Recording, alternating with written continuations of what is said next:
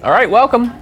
We'll go ahead and get started. Uh, we have a lot to go over tonight, so I know that's a new thing, but we're going to work quick. We're going to work hard. We're going to get through as much as we can. This is our last one in this topic already, so let's pray and jump in. Father, we thank you so much that your Spirit is here and your Spirit works in and through your word. May we understand it clearly. May it change our perspective. May we see things and understand things from your point of view. Uh, so give us wisdom, give us insight, continue to transform us more into your image. We ask for all of those things for your glory. In Christ's name, amen. So, what we're going to do tonight is we're going to kind of go back a little bit and cover some stuff we didn't get a chance to cover, and then we're going to shoot forward into the fourth session. So, there was a whole section that we missed on elders and deacons. So, I'm going to kind of quickly through pictures talk to you about elders, and then we'll do a quick tap on deacons and we'll move on to the next thing. Okay? So just find some white space. This isn't in your folder anywhere. Find some white space and you can draw this. So I've got a little dude in the middle of, this, in the, middle of the board. That's our elder, okay? Uh, the main passages that talk about elders is 1 Timothy 3, Titus chapter 1. Again, this isn't really anywhere, but you, I mean, you can find the, some of the references. And Ephesians 4, 11 through 16. From those passages, we see several things that stick out. One, there's a certain level of character that an elder is supposed to have, and those things are kind of detailed in those chapters. Uh, one of the big overarching things is, is this idea of being above reproach. Now, above reproach can mean so much. Like, no human being could be qualified if you actually took above reproach to every single detail. So, above reproach is kind of, we would say, the umbrella, and then the details of what God considers above reproach are listed underneath that. There needs to be some level of competency. Like an elder is required to be able to teach, for example. In 1 Timothy 3 2, it says the elder must be able to teach. So there's some level of able, being able to fulfill the role they've been called to do. Uh, chemistry, so I struggled with this one for a while. Chemistry is the concept that not every elder fits the same way in every church.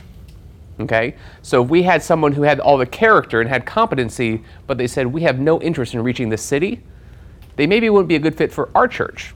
Okay, so there's there is a there's an aspect that the whole church is going this way, and that person would like to go that way. Maybe it's just not a good fit. That just creates disaster. I've seen that before. That's not a great thing. And then what I'm going to do here in the middle of the board is talk about the roles of an elder. Back in our Jesus study, we talked about a couple things. So I'm going to put Jesus at the top. Ultimately, this is his church. He died for it. Uh, he's the one who's redeeming it, and one day we are betrothed to him. So he is the church. So even though an elder is called like a leader in the church, he's really just a shepherd under the chief shepherd. Jesus is the chief shepherd, and every pastor, elder, overseer, bishop, all those words are interchangeable in the New Testament, serve at the pleasure of Jesus and under the authority of Jesus. If you remember, Jesus was called a prophet, a priest, and a king. Those are the roles that Jesus played and still plays prophet, priest, and king. Okay, keep that in the back of your mind. So for the elder, there's two primary things he's called to do. These things he can't get wrong. One, he's called to plead before God on behalf of the people. He's to plead before God. Can you see this? Plead before God on behalf of the people. In other words, he's called to pray for the people. Okay, so the elder is called to plead and pray for the people who are under his care. They're also, he's also, if these are the people down here, he's called to plead with the people on behalf of God. In other words, he's called to teach and preach God's word. So those are the two main things. He's called to plead before God on behalf of the people, he's called to pray, and he's called to teach God's word. If you remember in Acts chapter 6, there was a point there where the apostles and the teachers got so involved in some of the details of helping widows and helping people who are hurting and dealing with tables that they said, We can no longer pray and preach. Therefore, we need some help because God set us aside to pray and to preach because those are the two major things. Now, So praying preacher are huge. Also, I want you to connect this. So I'm going to draw a triangle here. This triangle is, is what Jesus is doing and what Jesus is modeling for the elder. So again, the elder serves at the pleasure and under the authority of Jesus. Jesus cares for the elder, he feeds the elder, and he leads the elder. So he does three things he cares, he feeds, and he leads. Why? Because Jesus functions for the elder as, as a priest, as a prophet, and as a king. He's functioning in those ways. The priestly role is a role of caring, shepherding, loving. The prophetic role is a role of teaching, educating, pushing, calling out truth from error. The kingly role is the role of leading, providing direction and vision. The Lord is doing that for the leaders of God's church. And then the leaders of God's church are called to do the same thing for God's people. The elder is called to care for God's people. The elder is called to feed God's people. The elder is called to lead God's people. The elder, to the best of his ability or best of their ability, because every time you see it in scriptures, elders, when it talks about putting leaders into place within the church, just notice it's always describing elders who are being put into place.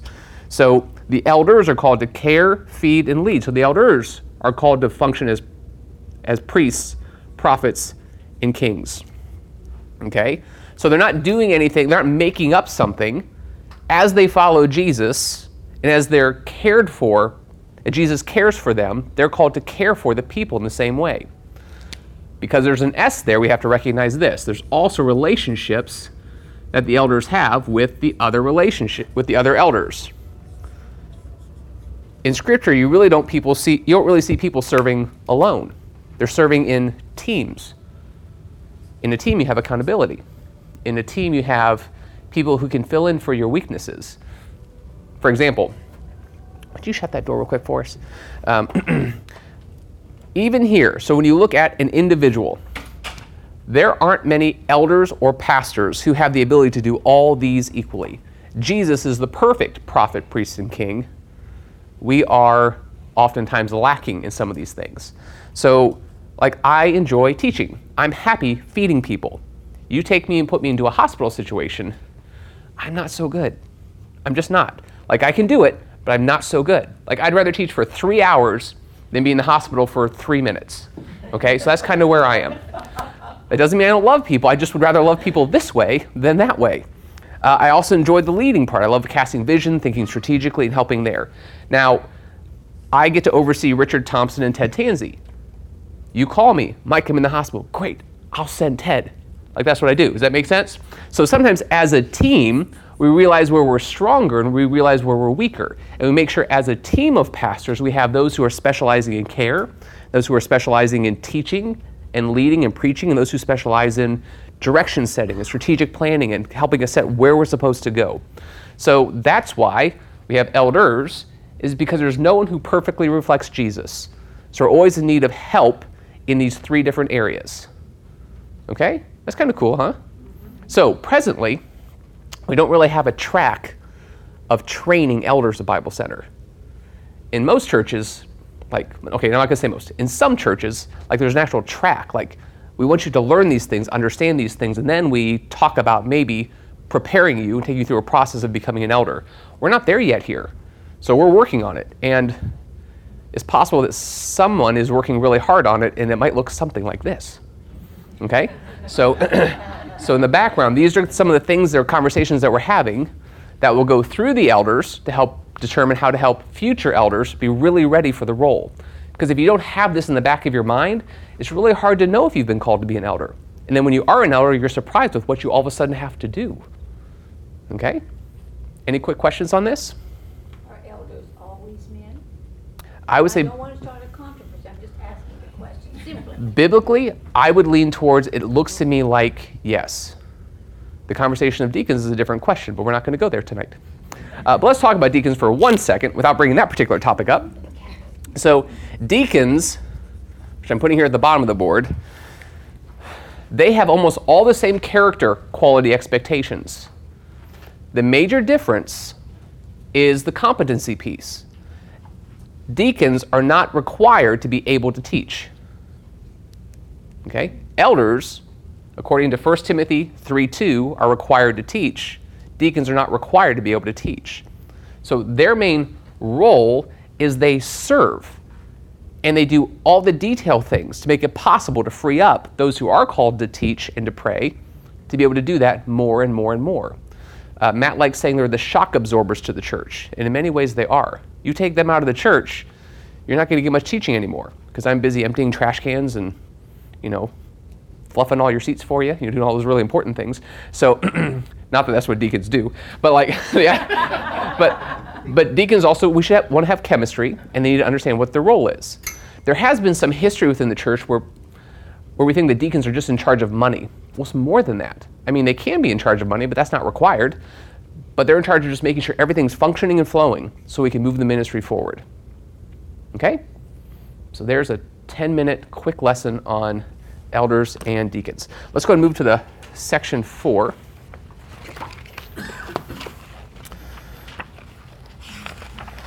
So that discussion came out of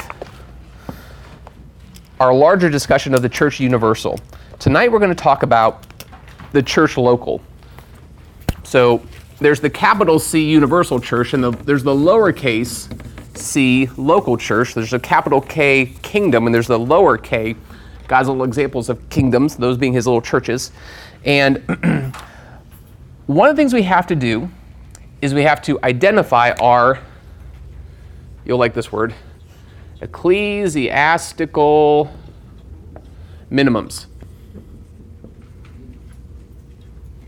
So, if I grabbed all of you and on a Sunday morning I took you and dropped you into a living room somewhere on the west side, and there were 20 or 30 believers hanging out and meeting together, I would want you to be able to identify whether or not they are a functioning church or just a good group of Christians who have a fun fellowship. Because those are different. A church and a fellowship are not the same thing. There are some distinctives, there are some minimum expectations that have to be there to be the church. There's also bells and whistles that we add to the church that are above and beyond what we need to be to be the church. So if there was a day where, say, we wanted to start a small congregation over in Kanawha City, or Clendenin. You pick, doesn't matter where. And then we told the small group who wanted to start the church when you start your church, you also have to start a counseling center. And you can't start your church until you have a fully staffed children's ministry. How would that go? Like, there's no success, there's no chance. So we've pretty much shackled them with expectations that are impossible. We've gone above and beyond the minimums. Okay? Now, those are all good things, but they're not necessarily necessarily the core the core things and the necessary things. So, what we have here at the beginning of page 24 is what we would consider like the necessary elements that need to be there for a church to be considered a church. And if we can identify these, all of a sudden we're in a position to know what kind of team we would need to raise up and what the expectations for that team would be to actually be able to start something someday somewhere, if God would so move us to do so. And they neatly fall into three categories worship, belong, and serve. How about that? All right, let's read through them and then we're going to dissect them. Worship.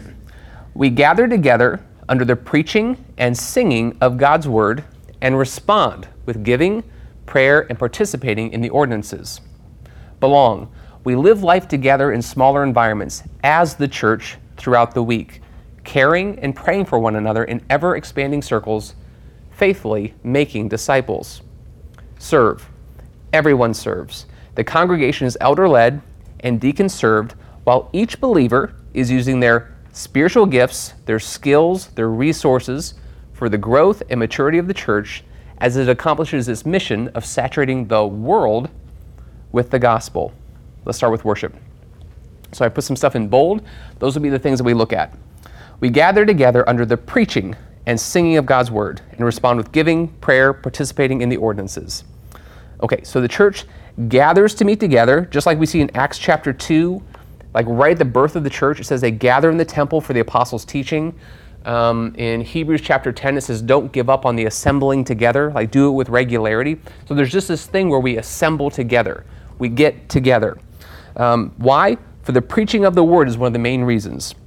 A church centers itself around the word and gathers together to hear the word being preached and taught.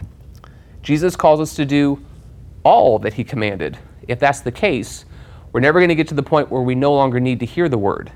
Like none of us get to the point where we've got it all down and we're doing all of it. Okay? So we never outgrow the word of God.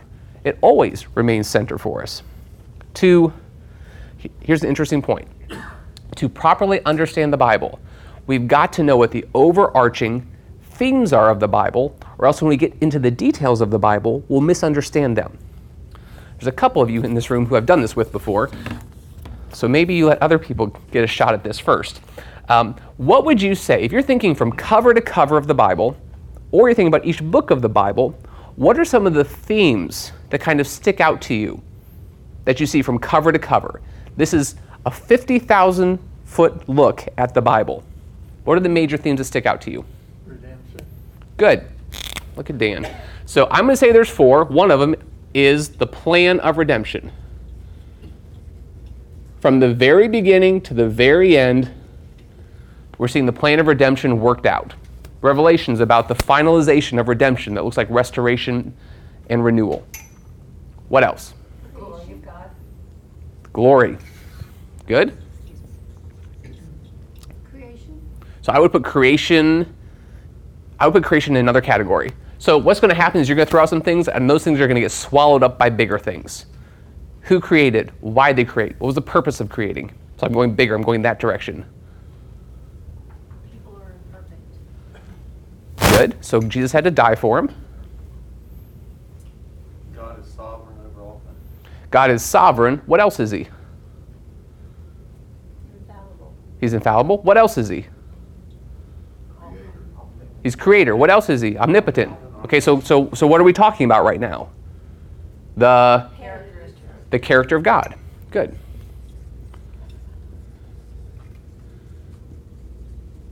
Now, the way I'm going to say this is the progressive revelation of the character and attributes of God. You don't get everything all at once. If you only read the book of Revelation, or if you only lived during the time of, I'm sorry, if you only read the book of Genesis, or only lived during the book of Genesis, you wouldn't know as much as the people that lived during the time of the book of Numbers. The people who live right now today know a lot more about who God is than the people who lived before the whole Bible was completed. So God is slowly revealing more and more of who He is over time. Why? Because He's infinite, we're finite, and He would He would crush us with all that knowledge. So He lets it out little bit by little bit. In fact, this Bible is only this big. I would imagine when we die and go to heaven and see Him face to face, we still have more to learn. Like we're not done. So the progressive revelation of God's character and attributes, the plan of redemption, glory. This one's really obvious once I write it. What's the fourth one? What is the whole Old Testament pointing to? It was the whole New Testament pointing back to. Jesus. Good job. Okay. And I would say all of these major things are, are interconnected with one another. The character of God, the plan of redemption, Jesus himself, and the glory of God are all interconnected. Jesus is the centerpiece of the plan of redemption. God revealed himself ultimately and most fully through the person of Jesus. Jesus came so that he would bring glory to the Father. The Father seeks to bring glory to the Son. Okay? So all these things are interconnected to one another. Jesus himself says, when Moses was speaking, when the prophets were speaking, they were talking about me. Okay, so the Old Testament is talking about Jesus. In the New Testament, they're all talking about the Jesus who came. Old Testament, Jesus is coming. New Testament, hey, he came. This is how when him when he came, it changed everything. So I would say these are the major themes that override and oversee everything else that was written. I would argue that you could go to any book in the Bible. If you spend enough time, you would see how each one of these are played out in that book of the Bible. Ruth, Ecclesiastes, Proverbs, like those are worked out in those books. You see them in those books. Sometimes very clearly, sometimes more in the background, but they're rumbling everywhere. They're rumbling everywhere. So, when you know these themes, and these are in the back of your mind, it makes it easier to go into some details the life of Samson, um, what's going on in the book of Joshua. Like those details make more sense in light of God taking those details to shed light on these things. So when it comes to preaching, which is the context of why we started this conversation, when it comes to preaching, the pastor sometimes has to preach big, topical. He has to say, this is a theme that runs from here to here and go really high. So sometimes you have to preach on a 50,000 foot level. Sometimes you got to go really detailed and go to Leviticus and look at how the tabernacle was put together and why. Because there's beauty in those details. Those details point to these things.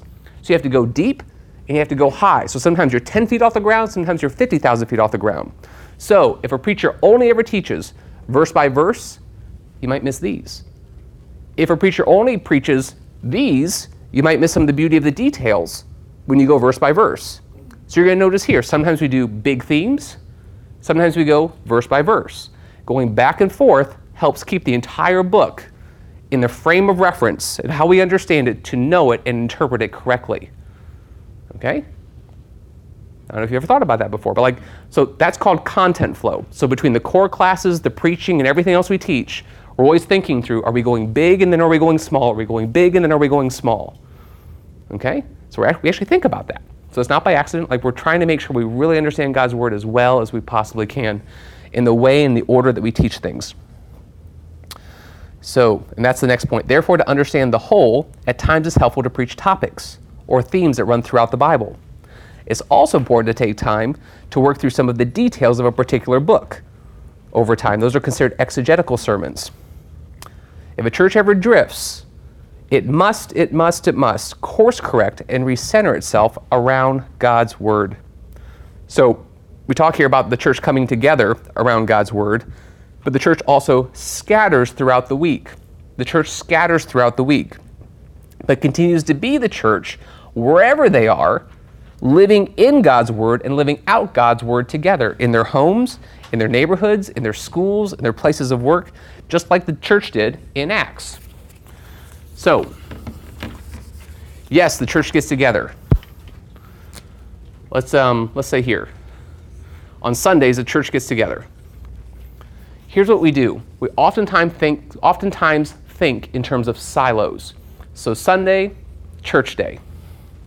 Monday, sometimes the first thing I think about is, is work or my career.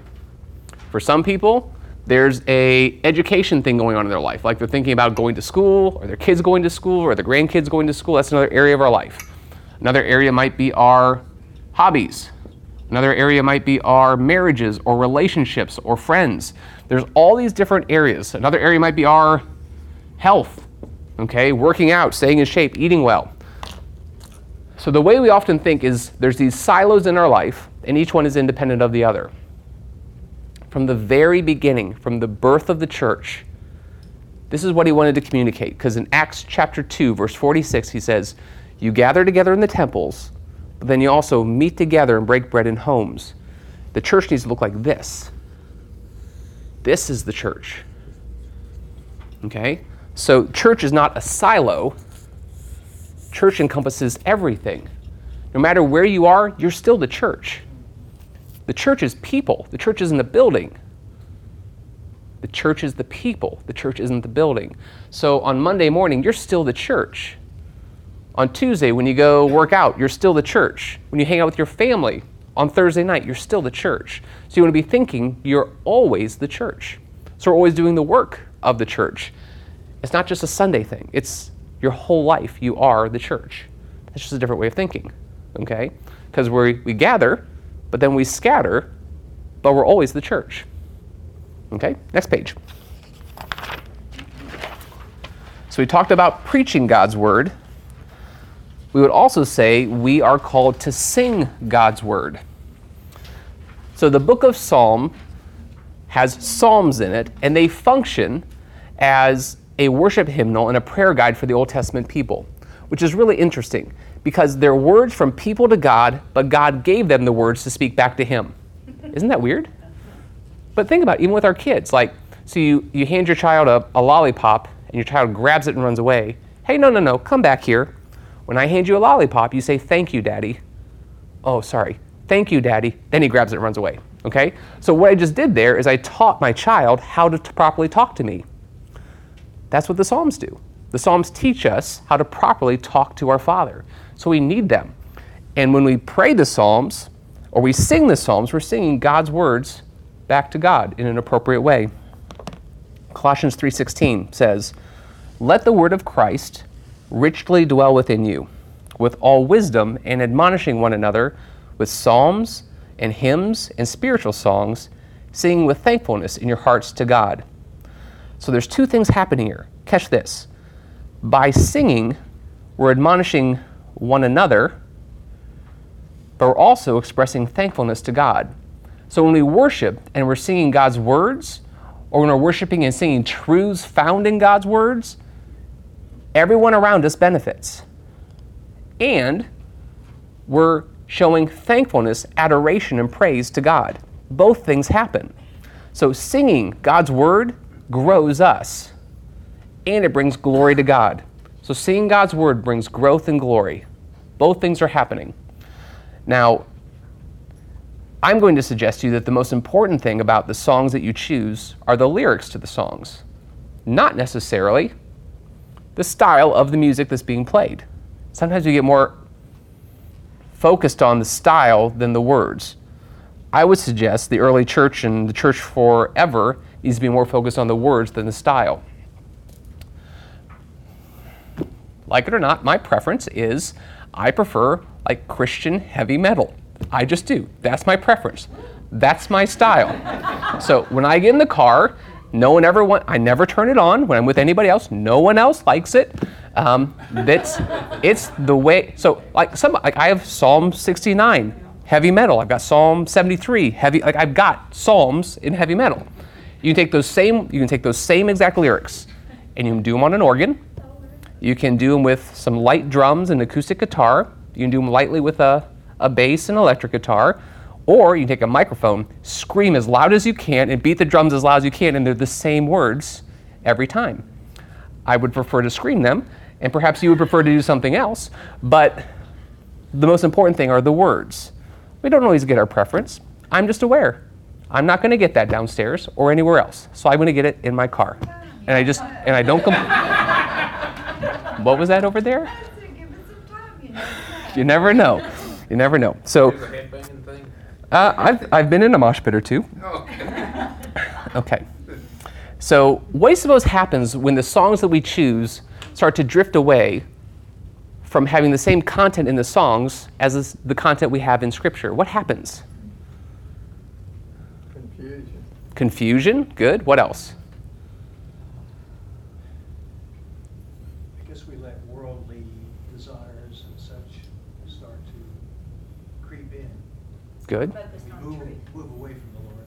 So, if it's not God's words or teaching God's words or presenting God's words, it's presenting something else, right? Okay, so something secular that isn't necessarily from God. Now, the moment that we stray too much from God's words, then it's no longer growth and glory. It's just, it's not those two things. It's not necessarily bringing God glory. It's not necessarily changing us in any way. So we have to keep ourselves centered around that to be word led people. All right, let's jump into giving. That's a fun one. In the Old Testament, giving is interesting. Like, if you really take some time and study it, it maybe isn't what you think it is in the Old Testament, tithing was a part of their law and it was an expectation. So nowadays, you know, we pray and we pass a basket and hopefully people put something in. That's not the way it was in the Old Testament. Like, it's a law. A law. Like, you do it or you are then made, like, it's a law. So it's different in the New Testament than the Old Testament. But in the Old Testament, a tithe was considered 10%. But when you look at all the additional things they're called to give above and beyond their 10%, there's additional grain offerings, there's seven year offerings, there's 70 year offerings, the year of Jubilee. When you add all those things together, the average Israelite will have given 24% of everything they've made to the Lord. Not 10%, 24%. So just as a reference point, I'm not saying it's a bad one, as a reference point, when we say tithe, and we're referring to the Old Testament, they gave 24%. I'm not saying you need to give 24%. I'm just saying when we're thinking about it, Like they gave 24%. Numbers 18:21 says this, I give to the Levites all the tithes in Israel as their inheritance in return for the work they do while serving at the tent of meeting. So even in the Old Testament, some aspect of this was this is how you made sure you could afford to have people to take care of you spiritually. That's part of it. Proverbs 3:9 says this, honor the Lord with your wealth, with the first fruits of all your crops. First fruits. How often at the end of the month do we look and say, well, what do I have left that I can kind of give to God? It's so much, it's just our tendency. Like, tithing can oftentimes be an afterthought than the first thought. And sometimes we give based upon what we have left over rather than giving Him the first and the best of what we have. So here, the heart issue is give Him the best, give Him the first fruits. Okay? I'm not saying that's easy to do. Okay? I'm not saying it's easy for me to do.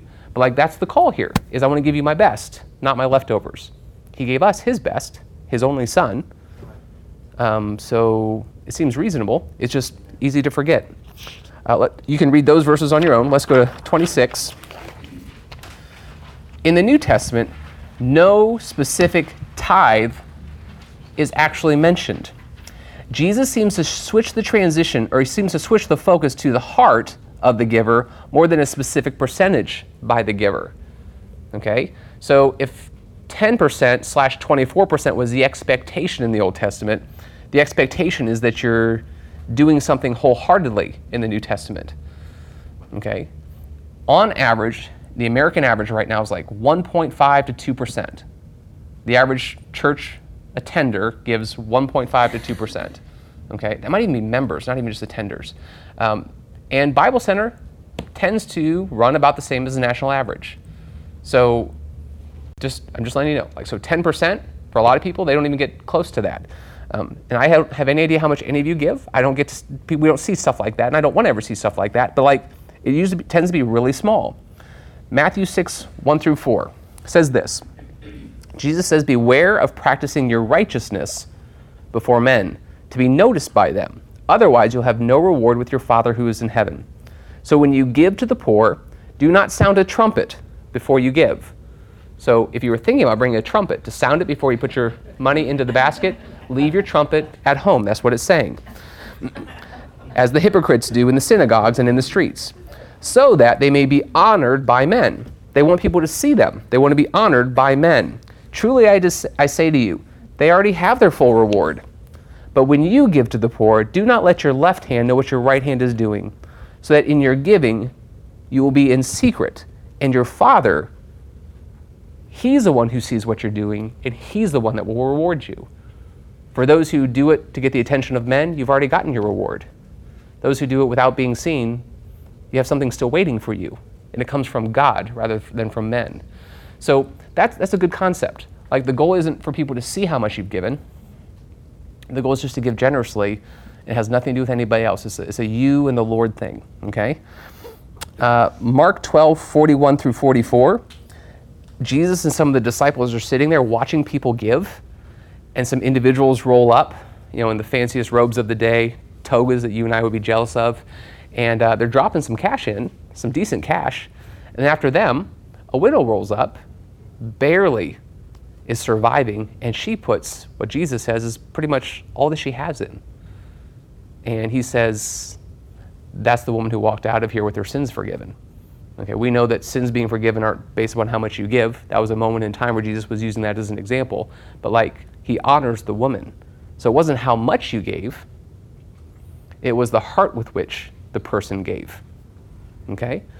Um, 2 Corinthians 8 2, this is Paul talking to the Corinthians. He says, Out of the most severe trial, their overflowing joy and their extreme poverty welled up, so extreme poverty, welled up in rich generosity. For I testify that they gave as much as they were able, and even beyond their ability, entirely on their own. They urgently pleaded with us for the privilege of sharing in this service to the saints. So here's a group of people who are going through trials, they're struggling financially, and they saw an opportunity to give something to Paul to help another church. It says they went out of their way to be as generous as they possibly could. Uh, so this is very un American, this concept of giving like this, uh, but this is a hard thing, and all of us just need to take it before the Lord and think about it. It's just part of part of the struggle of growing in Christ. Matthew 6:21, the blue verse down there, a little bit farther on the page says, "Where your treasure is, there your heart will be also." Where you put your resources, where you put your time, where you put your effort, that becomes the thing that you love the most. It becomes your your treasure. So if if someone who didn't really know you had the chance to look at all your bank records and your checkbook and everything about you financially, would they walk up to you and say, Oh my goodness, clearly you love Jesus? You'd have those back. You know, that's kind of that's a good question. You know, the way we use our resources and the way we give things away, does it clearly communicate where our treasure is? Is it him? Okay? So it's a good question to always be asking ourselves. So in the New Testament, it isn't so much 10%. I think the standard, maybe not the number, but the standard actually goes up. He says it's not just a, it's not a law thing, it's a heart thing. Where are you at?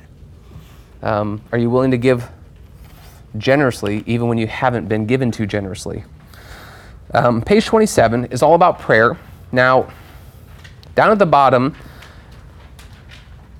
it points to a resource that we already have where I taught about prayer for like for about like three hours. So I'm not going to spend much time here because you can go and click on that and you can listen to it again, and you'll hear lots about prayer. Um, so we're going to kind of jump over the first section and jump to the section where it says our hope is that. Okay, so the first section says we should be praying. Okay, that you can summarize all those things with we should be praying. So our hope is this: is that prayer fills our Sunday morning services. Our hope is that prayer is a part of every group and small gathering, that prayer is being made by each believer in the church for one another, for the church, and for the city. Our hope is that prayer is increasing in every circle within the church. Our hope is that each believer is calling other believers to join them in prayer. When you feel called to pray and you have a sense and a desire to do so, that's a good time to grab someone else to pray with you. Our hope is that a commitment is being made to ask God for huge things, and that prayer is and becomes the driving force behind our mission, behind multiplication, behind the mobilization of the saints across the valley. I feel like at Bible Center, God's setting us up for some really amazing things in terms of some of our goals and the visions that I vision that I feel like God's giving us to really go after the city, seeing cities saturated with, with the gospel. That's a huge thing. Nothing like that is ever, ever, ever accomplished without a movement of prayer behind it. Okay? God could do it without prayer, but you just see Him consistently throughout history and even in Scripture, in the book of Acts. God tends to work in and through prayer. So I would say right now, one of our biggest weaknesses isn't a lack of direction, it isn't a lack of clarity, it isn't a lack of values and direction. It's, I think we still need to be praying more here's and here's what I'm praying for and here's what I'm hoping for. When prayer is pushed from the top down, oftentimes it's done out of obedience or it's done in response to what you're being told to do. Movements of prayer historically usually come from the bottom up, not from the top down. It comes from people who are ignited by God and given a passion to start to pray. And they grab other people and they start to pray together. Little prayer groups start forming. And what they do is they pray. Not talk, I mean, you can talk about how you're doing, but like they actually get together and they get on their knees and they spend the bulk of the time actually talking to God and beseeching Him for mission, for souls, for change, for the gospel to go forward, for it to be communicated clearly, for it to be heard, for the baptismal to be filled every Sunday. They start praying for those things. So, the answer isn't saying, hey, every Wednesday night for 30 minutes, you're going to give your heart to God in prayer. When we do that, a certain number of people who come to everything will come. Everyone needs to buy into it. Everyone needs to buy into praying. Okay? So pray that God ignites you. I'm praying the same. Okay? There's a ground up movement that God begins to build and begins to swell here. When that happens, then I'm going to feel like, all right, maybe God is actually moving us in that direction.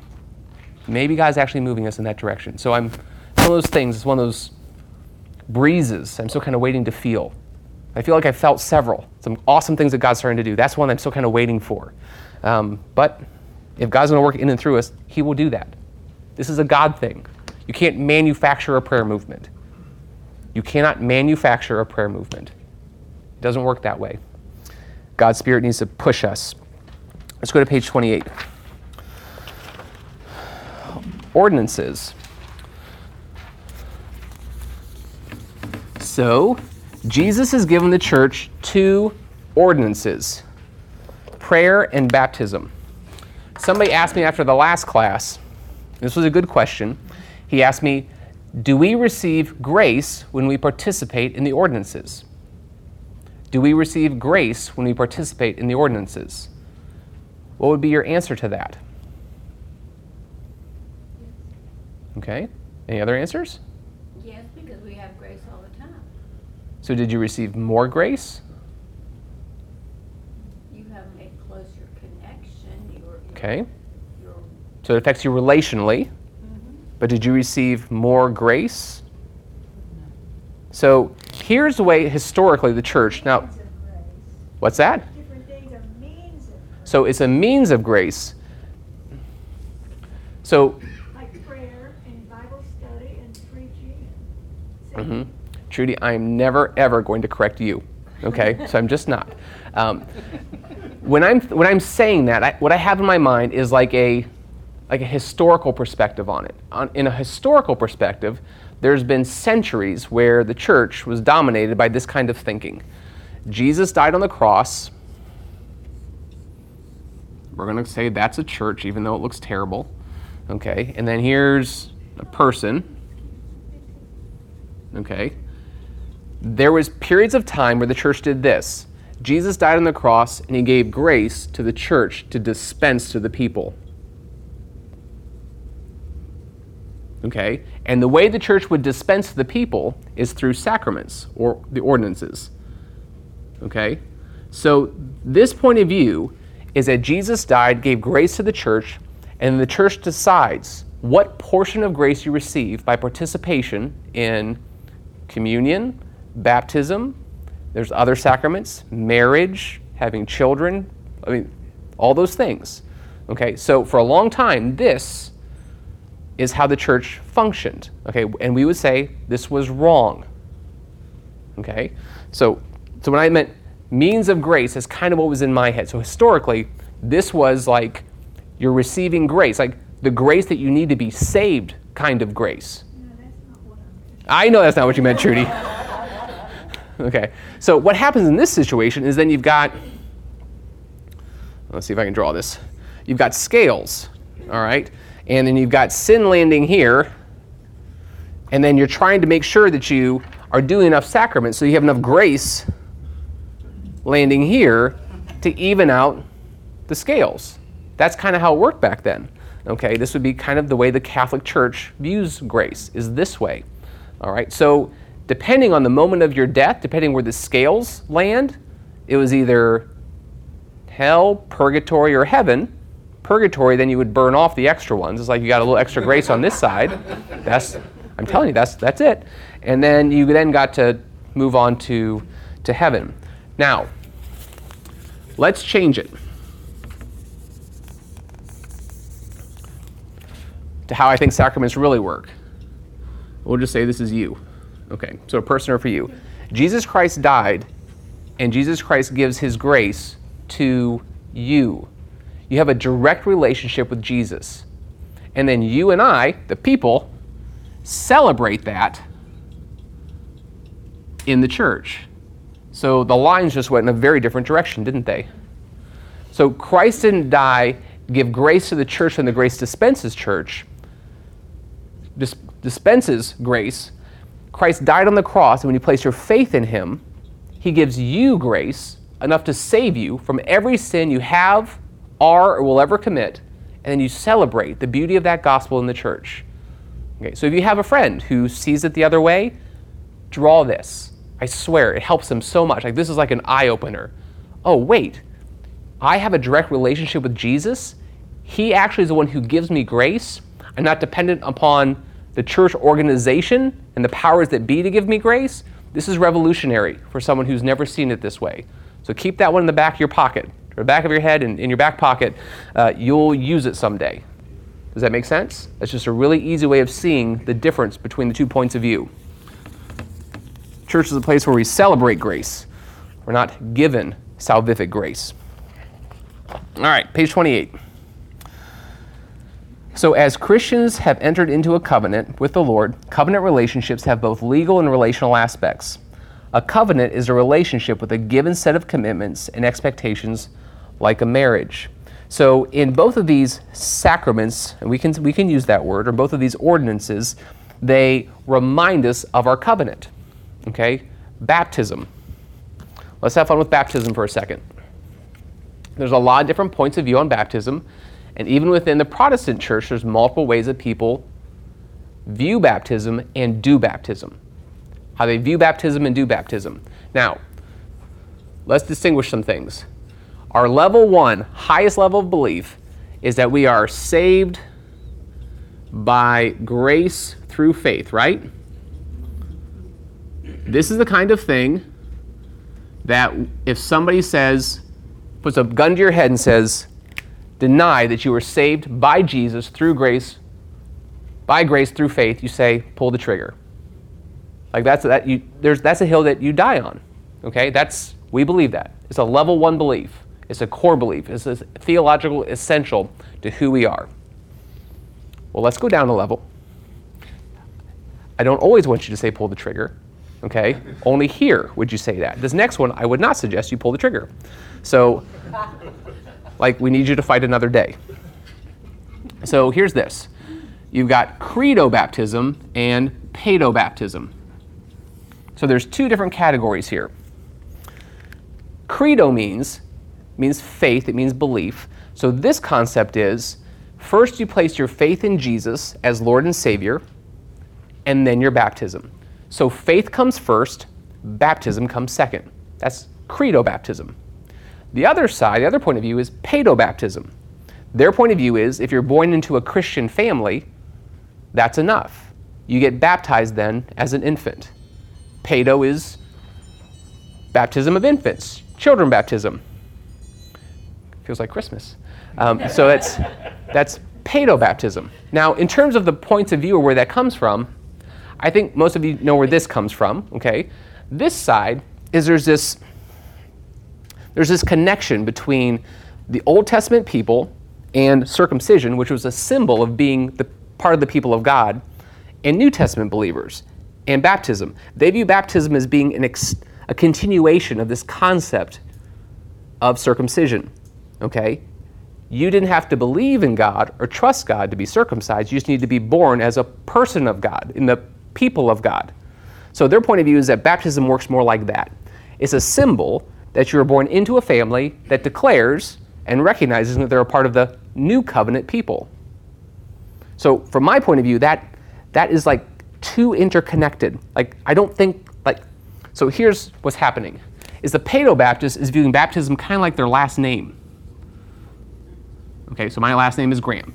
So like just because I was born to parents who believe, I get to I get to receive it because it's a symbol of the family that I'm associated with. Credo baptism is more like my wedding ring. Do you see the difference? The wedding ring has nothing to do with where I was born or who I was born to. The wedding ring has to do with me saying, I'm willing to commit. I am personally entering into this covenant relationship. So, from their point of view, it's more of a you were born into the right family at the right time, therefore, you get to receive baptism. Here, it's I chose to be baptized because in the grace of God, I chose Christ. This is a decision, so it comes after the decision. This is just by association. Okay, you see the difference? So some of you might be saying, well, who would believe this? Why would you believe this? There are brilliant people who we respect, who write books that we read, who land here. And if you spent time with them, and I invited one of them in here, and you saw us discuss it, I'm not sure who you would think would win that conversation. Because they will use scripture, okay? And they will say that we in Israel are very, very connected. And that we are more connected to that concept than this concept. Now, I don't agree with that, but like, in other words, we can look at some of these people, most of them, and say, You're still brothers and sisters if you placed your faith in Christ. If someone puts a gun to your head, don't say pull the trigger with this, okay? I wouldn't. It's just that you don't need to die over this. You can disagree, but don't die. Okay? How about that? now, for, here would be a verse that they would hold that we would just have two points of view on. Like this verse kind of bridges the two the two concepts. In Acts, at least in one occasion, maybe two, it says they believed and the entire household was baptized. And they believed and the entire household was baptized. Well, this side is going to say, of course there was probably some children there. And it says they were baptized. Duh. Okay, paedobaptism. Now the other side would say, it doesn't say if there were children, and if there were children, they probably placed their faith in Christ and then they were baptized. Duh. So like, but both arguments are being made out of silence. Because on neither side does the Bible actually speak to what which part is true, which point is true, which situation was actually what was occurring. So that argument just lands in the middle, and no one gets no one gets to win on that argument, and no one has to lose on that argument. It's, it's an argument out of silence. Okay. So level three. If you buy into credo, which we do here, there's a couple of different options in terms of methods. There's immersion, and there is sprinkling. Okay. So here I would say you die for it. Here I think we can disagree over it. Here is more an area where we just kind of can debate over it. Okay? I just made that up. That's really good. So you die, debate, disagree. Is that what is? No. di- ah. Okay. Discuss. We don't want to lose that one, right? Now you're stuck hearing that one for years, so I'll use that one over and over again. so, when it comes to immersion and sprinkling, for example, when Jesus was baptized, it says he went down into the water and then was baptized. So, just from a very practical point of view, it seems weird for me for him to go all the way down into the water and get soaking wet from here down and then just have someone pour some water on his head. Okay? Now that's not uh, that's not a good argument. That's not a good, but that just makes sense to me. Like if you're going to get all wet, just stand out here and I'll just get some water. Say if you going in the water, I'll just get some water out and I'll pour it on you. Like that just practically seems to make more sense to me. Um, also, Romans chapter six has this picture at the beginning where it says, "We were buried with Christ." And we were raised with him to the newness into newness of life. In fact, when we oftentimes pull people out, we'll say, raised in the newness of life. So Romans 6 has that picture, and I think this does a better job of picturing that than this does. There's no water in Romans 6. There is no H2, even in the Greek, no H2O found in Romans 6. None. So it's all symbolism. And we would say that's a good picture of it, but there's no water there. So what I'm saying there is we're inferring that argument. It's not clearly stated. This person says, well, you can also go to verses that say we've been washed by the blood of the Lamb. We've been cleansed by the Word of God. And they're saying pouring it over your head is a better picture of being washed, clean. Okay. I mean, there's no water there either. But all I'm saying is, like, they have a point of view. And they're doing the same things with verses that we're doing. Okay? So I think we can debate these things, but I also think we can have peace with one another here. There's no reason why we can't call each other brother and sister and have a little bit of a disagreement here. Okay? If you spend time with the, with the people who've really thought through this, they're throwing verses at you, and you're throwing verses back. I mean, it's tennis. You're playing theological tennis. Um, and maybe one side wins, but there's really close. Okay? You might be going to overtime. So, again, we lean here, and I'm good with leaning here. This just makes more sense to me. And I'm happy to have that debate, but there's no reason to divide over that. There's no reason to divide over that. That was another D. I'll work, I'll work that in some, I'll work that in later. Okay. Any questions about that? Any questions? Do you, do you put that level three at debate or disagree? Debate. I, I just put a debate. If you put it at debate, then how Or- do you justify Discuss debate. Uh, church membership based on which one you do? Yep. I mean, that, that's. Yeah, that's hard, isn't it? Got to in this discussion. That's hard, isn't it? You lean that way, and when you said that, Yeah. so, ha- you know, how. It's a great question. That's a great off mic question. Doesn't doesn't Bible Center um, require for membership that, that you do it in that Yes, word. immersion. phase That's what I'm of- referring to, that's what. Exactly, Mhm. yeah. And I think that's what. Mhm. he- I beg your Why pardon. is it a requirement of membership if it's not necessarily required of Christ? It's, it's an act of obedience. Well, you guys are asking great questions. And people would want to do it Not where you want you to go outward. there. I, Can't it's a great off mic discussion. Great debate. Great debate. Um, but no, those are the types of questions that we have to ask. You have to ask those. Okay? So, in the doctrinal statement, and we're actually working on the doctrinal statement right now. What we're trying to do in the doctrinal statement is we're trying to say where are there level two and level three things that have landed that get confused with level one things? And where are we missing level one things we just never said? Like there's lots of them. Like there's certain things that are level one beliefs that we should die for that didn't even make it into our, our existing doctrinal statement. So we're making sure we put all those in. And there's a couple of things where we're debating as elders does this need to be at the level of Jesus is God? Is sprinkling or immersion at the same level of Jesus rose from the dead? I would say no. But when they're put beside each other and they have perceivably the same level of authority, then it gets confusing. So that, this is one of the things we're working on, okay? And it's not done yet, okay? But there'll be a day when we're going to have those discussions. In fact, we're talking through how to start rolling it out, having discussions about it. But with the elders, this has been a really good thing to look at. What have we bought into as being super important that then when you look at scripture, it doesn't seem nearly as important? Like we've made it important, maybe he didn't make it important. So that's a conversation that we're starting to have more and more and more, and they're really good. And I'm super World worthy and not word worthy. world worthy versus word worthy. Very nice. Okay?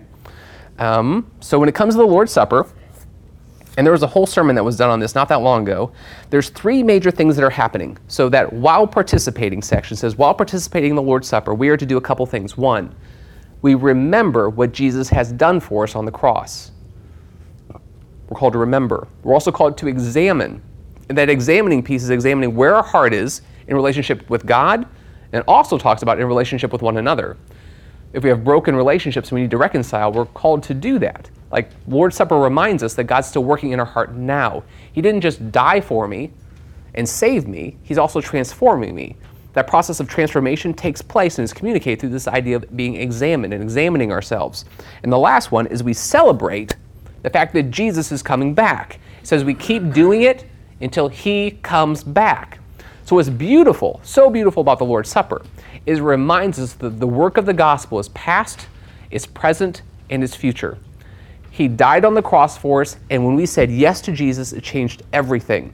But that same gospel that saved us is the gospel that's transforming us today. And it's the same gospel that means that one day we have a hope that He will return and change us, restore us, renew us, fully redeem us, and we get to be with Him and be like Him forever. It's the same gospel message. That plan of redemption is all of that. Okay? So when He said that He who began a good work in you will carry it on to completion, that's past, present, and future. We see all those things highlighted and celebrated in the Lord's Supper. Okay? So the Lord's Supper is a beautiful time to remember the powerful work, ongoing work of the gospel. So we talked about this being a section where we talk about worship, belong, and serve, and we got through worship. Pretty good, right? Pretty good. Um, I am considering trying to do another one at some point where I just maybe go over the stuff that we missed here. There were some good things we just didn't get to, like the more charismatic spiritual gifts, filling of the Holy Spirit. Is there a second filling of the Holy Spirit? Some of this stuff. Um, I haven't worked into the schedule yet, but if I do, I will let you know. And we'll do that in addition to the other stuff that's coming. I think we have two weeks off, and then we come back and we do a four week salvation study. Does that sound right? Um, and then we just keep on moving. And then there's a last things one coming up in November. I spent all afternoon reading books on last things, making sure we're ready for it. That's going to be a juicy one. Let me pray for us. Juicy in a good way. If probably an inappropriate way to describe it, we'll say juicy in a good way. Uh, Lord, in your goodness, you change us. In your goodness, you have saved us. And in your goodness, you're coming back to redeem us, renew us, and allow us to be like you. Uh, we long for that day. Grow us and change us. Allow us to fall more in love with you each and every day. Uh, raise up a prayer movement in and through our church where we begin pleading with you to change us and to change this city. May you do it for your glory. In Christ's name, amen.